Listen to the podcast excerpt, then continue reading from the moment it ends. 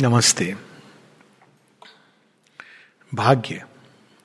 प्रश्न है कि भाग्य कौन लिखता है? मनुष्य लिखता है या भगवान लिखता है या कोई और लिखता है? इतना तो स्पष्ट है कि यदि सब कुछ मनुष्य लिखता तो हम लोगों की गाड़ी बहुत दूर तक नहीं आती, बहुत कंफ्यूजन होता। हर इंसान अपनी मर्ज़ी की भाग्य चाहता है और भगवान के लिए समस्या खड़ी हो जाती है। दूसरी चीज़ ये भी सच है कि यदि सब कुछ भगवान लिखते तो फिर संसार में इतनी विकृतियाँ जो होती हैं, उनको बहुत कुछ होता है जो भगवान के सच्चिदानंद स्वरूप के साथ मेल नहीं खाता। अब ये डिपेंड करता है कि हम किस लेवल पे देखते हैं। अलग अलग लेवल पे अलग अलग दृश्य नज़र आता है। पहले हम लोग वो देख लें, उसके बाद उसको सिंथेसाइज कर दें।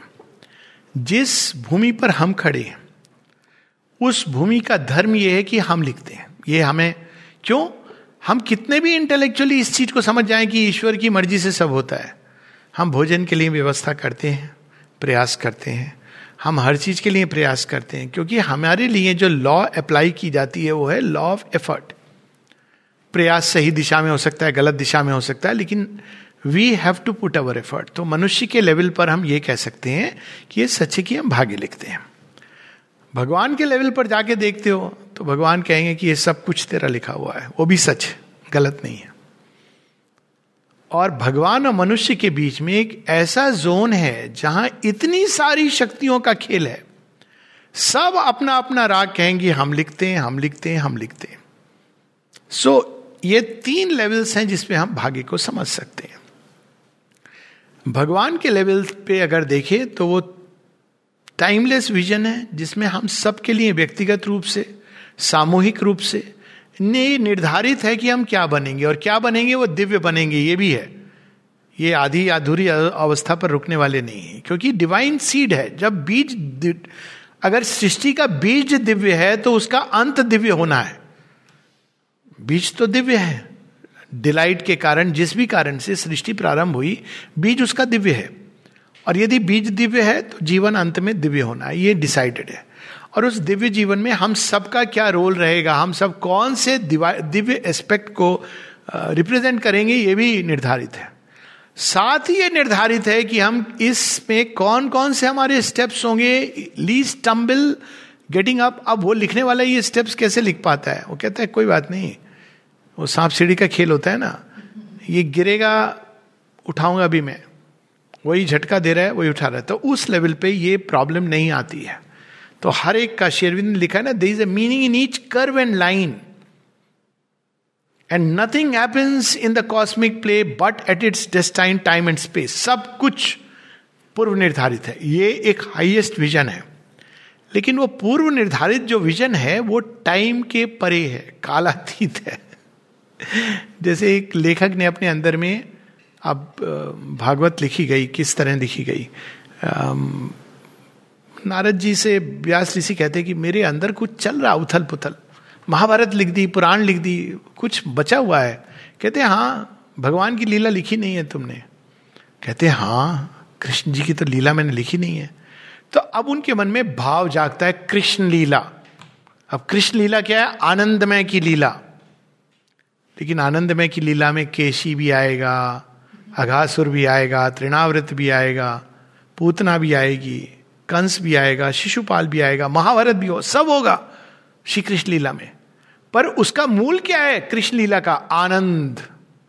At the end of the whole story सब चला जाता है। गीता रह जाती है श्री कृष्ण जी का आनंद में स्वरूप रह जाता है। तो दैट इज़ जो वो vision of the time spirit तो वो लेवल काल के परे है, देश के परे है लेकिन वो जानना ज़रूरी है, इससे क्या होता है, जब हम ये कहते हैं कि ईश्वर ने हमारा भाग्य लिखा है, एक अंदर में एक चीज़ स्थिर हो जाती है कि अल्टीमेटली कल्याण श्रद्धा जागती है, कि है तो ईश्वर। पिता, माता जैसे भी देख लो, जो लिखा है, सही लिखा होगा। तो ये आपके अंदर एक केवल ढाढ़स नहीं है, ये एक विश्वास, एक आपको बहुत बड़ी हिम्मत है इस बात की, कि divine is ultimately carrying us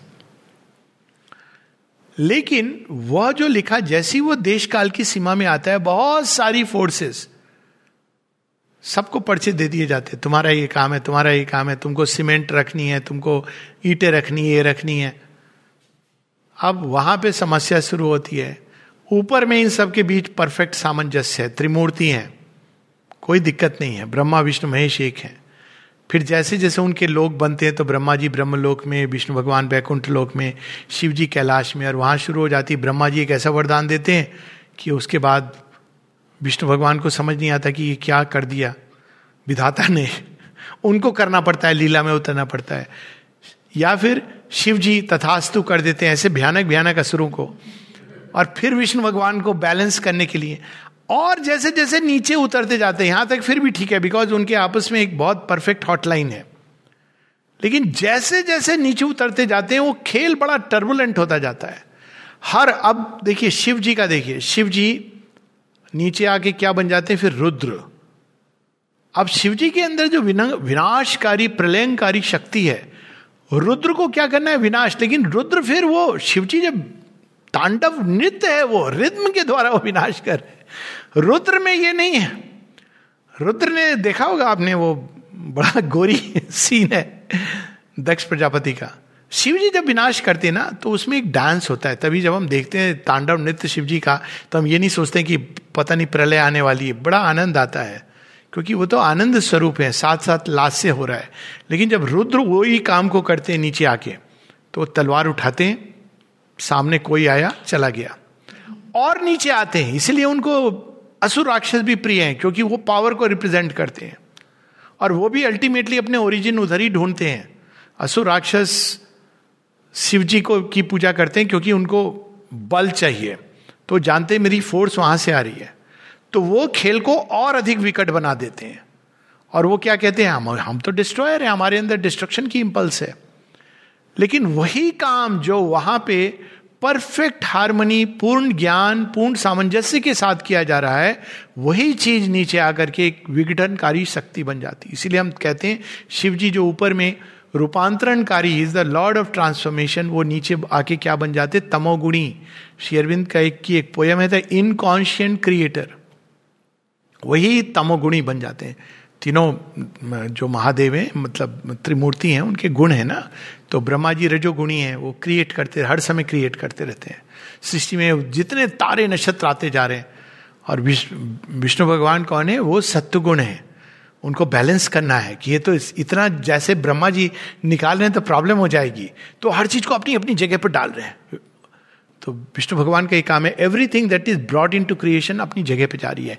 Shiv ji because उनको हटानी कई चीज़ें, नहीं तो स्पेस कहाँ से बनेगी? स्पेस को एक्सपैंड करती जा रही है। विष्णु भगवान का ये भी है he is the eye extended in heaven वो जैसे जैसे नई चीज़ें आती है, वो स्पेस फिर टाइम क्या करता है? रीएडजस्ट करता है उसको। और टाइम काल बन के डिस्ट्रॉय भी करता है। तो ये अद्भुत है ये। अगर एक दृष्टि में देखें तो इट्स माइंड बॉगलिंग और वो हर चीज़ में अणु अणु के अंदर व्याप्त है। तो इस प्रकार से काम चलता रहता है। लेकिन जैसे जैसे नीचे आते हैं, वही शक्तियों से डिराइव, क्योंकि एक बार वो शक्ति बाहर निकलती है तो धीरे धीरे फ्रीडम में, जैसा माता जी बताती है, एकदम अच्छी अंधकार में चली जाती है। एक्सट्रीम गेम हो जाता है। ये गेम एक्सट्रीम क्यों बनाया गया? बनाया इसलिए गया ताकि एक्सट्रीम गेम में एक्सट्रीम पॉसिबिलिटीज आपके अंदर लग, निकलती हैं। रामलीला में रावण ना हो तो राम जी आधे अधूरे रह जाएँगे। बड़े अच्छे राम जी, कितने सुकुमार हैं, कितने सुकोमल आहा दशरथ नंदन देख के आँखें भर आती हैं। लेकिन राम जी की असल चीज़ वो नहीं है। राम पौरुष के लिए जाने जाते हैं। जब श्री कृष्ण राम जी का डिस्क्रिप्शन कहते हैं, पौरुष में मैं राम हूँ। Rama is not known for is मृदुभाषी। सब है राम। पूरी उनकी आरती ना देखी कितनी अच्छी। कृपालु भजवन, हरण भव दारुणम। नवकंज लोचन, कंज मुख कर, कंज पद कंजारुणम उनकी सब कुछ सुंदर है, लेकिन वो जाने किस लिए जाते हैं? सर चाप धरी संग्राम जित खरदोषनम और उसका हायर सेंस क्या है? मम हृदय कुंज निवास करू, कामादि खलदल कंजनम। सो ही इज़ द पौरुष he destroys all that comes in the way so अब जैसे जैसे ये शक्तियाँ नीचे आती हैं, ये सब एक्सट्रीम लेवल पे ले जाती हैं खेल को। और ये एवोल्यूशन के लिए ज़रूरी है। जब राम रावण का युद्ध होता है तो साइड लेना पड़ता है। चॉइस करनी पड़ती है। कुछ बंदर हैं जो भाग जाएँगे कि हम इसमें कौन, कोई कहता है, भगवान है तो भगवान दिख नहीं रहे मुझे। भगवान तो ऐसे होते हैं जो गरुड़ में आते हैं। इवन ब्रह्मा जी को मोह हो गया, ये कैसे भगवान है? गरुड़ को मोह हो गया कि ये भगवान कैसे हो सकते हैं? ये तो धरती पर नागपाश के लिए मुझे बुला रहे हैं। तो ये एक जो सबको चॉइस करनी पड़ती है। तो गरुड़ कहते हैं, मैं इतना काम कर दूँगा, लेकिन भगवान भगवान, तुम लोग कह रहे हो, ये मैं नहीं मानता हूँ। देवताओं ने अपनी चॉइस कर ली। भूमि पर बंदर भालू, कुछ हैं जो सुग्रीव की सेना के लिए चॉइस कर रहे हैं कि भाई सुग्रीव कह रहा है, राजा हमारा, हमें तो सुननी है उसकी बात। कुछ कह रहे हैं, हमको तनख्वाह देता है। और कुछ हैं, अंगद हैं, हनुमान हैं तो उनके लिए जहाँ राम ले जाए, वहाँ जा रहा हूँ। तो ये चॉइस करी उन्होंने। वहीं असुरकुल में भी चॉइसेस हैं। सुशेन वेद ने चॉइस करी। कोई बात नहीं है, मैं तो अपना धर्म निभाऊँगा और आकर के वो हालाँकि लंका में रहते हैं ही लोग कहते हैं फिजिशियन का हाईएस्ट कोड हमारे अपने, ये आज तक कोई फॉलो नहीं करता है। Sushen Vaid belongs to Lanka. लेकिन जब लक्ष्मण की तबीयत खराब होती है शक्तिबान लगता है तो he is brought and he comes और वो आकर के क्योर करते हैं। ऑफकोर्स रावण के बिना जाने प्रॉब्लम हो जाएगी, लेकिन वो वैद्य का अपना फ़र्ज़ निभाते हैं। शत्रु पक्ष में भी आके। वहीं विभीषण चॉइस करते कि नहीं, ये असुर कुल, ये ये कुल में जो हो रहा है, ये अधर्म है, मैं चॉइस करूँगा। तो यही चीज़ धरती पर आके क्या बन जाती है? चॉइसेस आपके सामने असुर तत्व भी आएँगे, आपके सामने अच्छे बुरे सब चीज़ें आएँगी। तो हमारा क्या काम होता है? चॉइस करना। चॉइस दो प्रकार से हम कर सकते हैं। मूल रूप से अगर चॉइस कही जाए। और उस चॉइस के अनुसार हमारा रास्ता खुलता है। अल्टीमेट डेस्टिनी आपकी खत्म नहीं हो सकती, क्योंकि वो भगवान ने लिख दिया है। मार्ग आप चुनोगे, असुर का मार्ग चुनोगे तो भगवान हमें लड़ते लड़ते ले जाएँगे। लड़ते लड़ते भी उनसे लड़ते लड़ते अल्टीमेटली कुछ उनके गुण आ जाएँगे आपके अंदर। डेंजरस वे पर है ना, ये हमारे पुराणों में जय विजय की कहानी। और दूसरा तरीका है कि आप भगवान के साथ साथ चलते हुए परफेक्शन की ओर जाओगे। तो यहाँ चॉइस हमें करनी पड़ती है कि सबसे पहली चॉइस कि हम दिव्य तत्व की ओर हैं, कि हम असुर तत्व की ओर हैं। यही गीता में देवासुरी संपदा की बात है। असुर तत्व की ओर हम कब होते हैं? जब हम कहते हैं माई ईगो माई स्वार्थ माई मनी दम्भ दर्प, मैं हूँ मैं हूँ मैं हूँ। भगवान बेचारे के लिए कोई जगह ही नहीं है। तो ये असुर तत्व का चुनाव है। स्वार्थ के लिए, लोभ के लिए, भय से जब हम चुनाव करते हैं, दम्भ से जब हम चुनाव करते हैं, दर्प से हम जब चुनाव करते हैं, हम असुर पक्ष की ओर खड़े हैं। बात यह नहीं कि आप किस तरफ़ फिजिकली हैं। देव तत्व क्या है?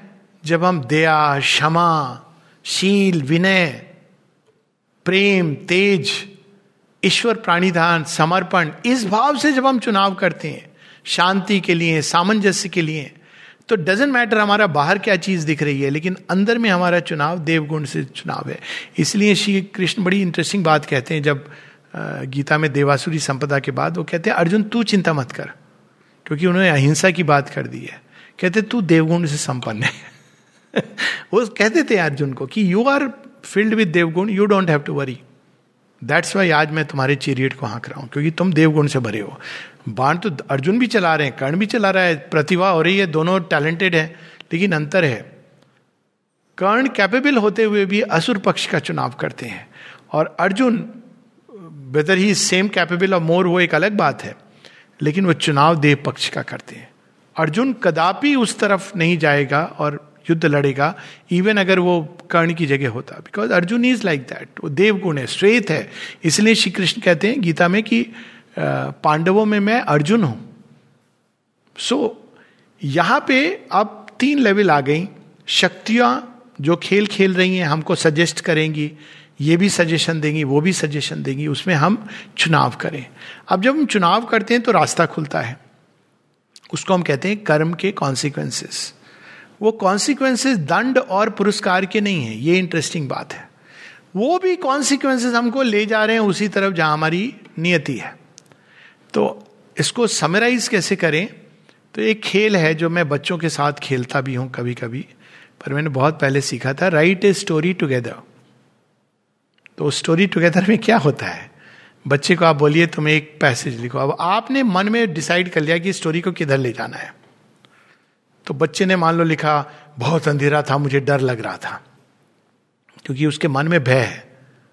तो आप अब नेक्स्ट लाइन या पैसेज आप लिखोगे तो आप उसमें लिख दीजिए, लेकिन उस अंधेरे में भगवान खड़े थे। आपने लिख दिया ये? अब बच्चा फिर से, मुझे भगवान नहीं दिखाई दे रहे थे, भूत ही दिखाई दे रहे थे। सारा। I am giving an example extreme example कोई बच्चा ऐसे नहीं लिखेगा, पर बता रहा हूँ। आप उसमें ये डाल दीजिए कि हाँ लेकिन भय भंजन, जो भूतों के भूत, भूतनाथ हैं। अब देखिए, ऐसी स्टोरी आ रही है। भूतों के भूत, भूतनाथ पंच महाभूत महाकालेश्वर, उनके अधीन तो सब कुछ है। फिर बच्चे, अब देखिए, अब स्टोरी जैसे जैसे चलती जा रही है, बच्चा अंधकार से शुरू हो रहा है, लेकिन ईश्वर की ओर जा रहा है। तो हम सब के जीवन में भाग्य की जो एक पुस्तक है, उसमें दो पृष्ठ होते हैं। एक हम लिखते हैं, एक भगवान लिखता है। तो हमने लिखा, चोरी करूँगा, बदमाशी करूँगा, स्वार्थ से रहूँगा तो भगवान कहते लिख लिख लिया तूने लास्ट अब लिख लिया? सीधा नहीं अच्छा लिख लिया तूने, अब तू चोर बनेगा, ये बनेगा। भगवान लिखते हैं, तू धन लाएगा घर में, लेकिन चैन नहीं मिलेगा। फिर चोर पूजा करता है। कहता है, मैं पूजा करूँगा कि भगवान मेरी सुरक्षा करे। भगवान लिखते हैं हाँ तेरी सुरक्षा तो होगी, लेकिन अब भगवान का खेल है ना, तेरी सुरक्षा होगी, लेकिन तूने चूँकि भगवान के घर जाके सुरक्षा मांगी है, तू इस धन को एंजॉय नहीं कर पाएगा। अब वो आप जो भी करिए, जिस भी ढंग से आपको जो लिखना है, लिख दीजिए दे इज़ फ्रीडम इसलिए शेरविंद किसी ने पूछा है, शेरविंद इतनी फ्रीडम कैसे दे देते हैं हर किसी को? तो बड़ा सुंदर उत्तर एक योगी ने दिया, कहा, वो भगवान है, इसलिए दे सकते हैं। देखिए अपेरेंट फ्रीडम है। अपेरेंट फ्रीडम क्या है? आप चुन रहे हो, आपके पीछे बहुत सारी शक्तियाँ हैं। और कोई कहता है, मैं भगवान तुमसे ही लड़ूँगा, आप पर विश्वास नहीं करूँगा, आप पर ताना मारूँगा, ये सब करूँगा। सब कह दिया, भगवान गुस्सा नहीं हो रहे? सुन लिया, बोला, हो गई बात? हाँ। कहेंगे, तू याद तो मुझे ही कर रहा है। है ना, ये स्टोरी है भागवत की। अंत में सब लोग पूछते हैं कि कि कृष्ण जी, आपने सबका उद्धार किया? ये कंस का क्यों किया? बड़ा बदमाश था। कहते हैं, क्या करूँ? मैं विवश हूँ अपनी ही नियम से। आपका क्या नियम है? जो मुझे याद करेगा, उसका उद्धार करूँगा। कंस सारे समय मुझे याद करता था। उसको दिन रात केवल मैं ही दिखाई देता था। डर डर के लेकिन वो डर डर के याद करता था तो मैं उसके सामने योद्धा के रूप में गया।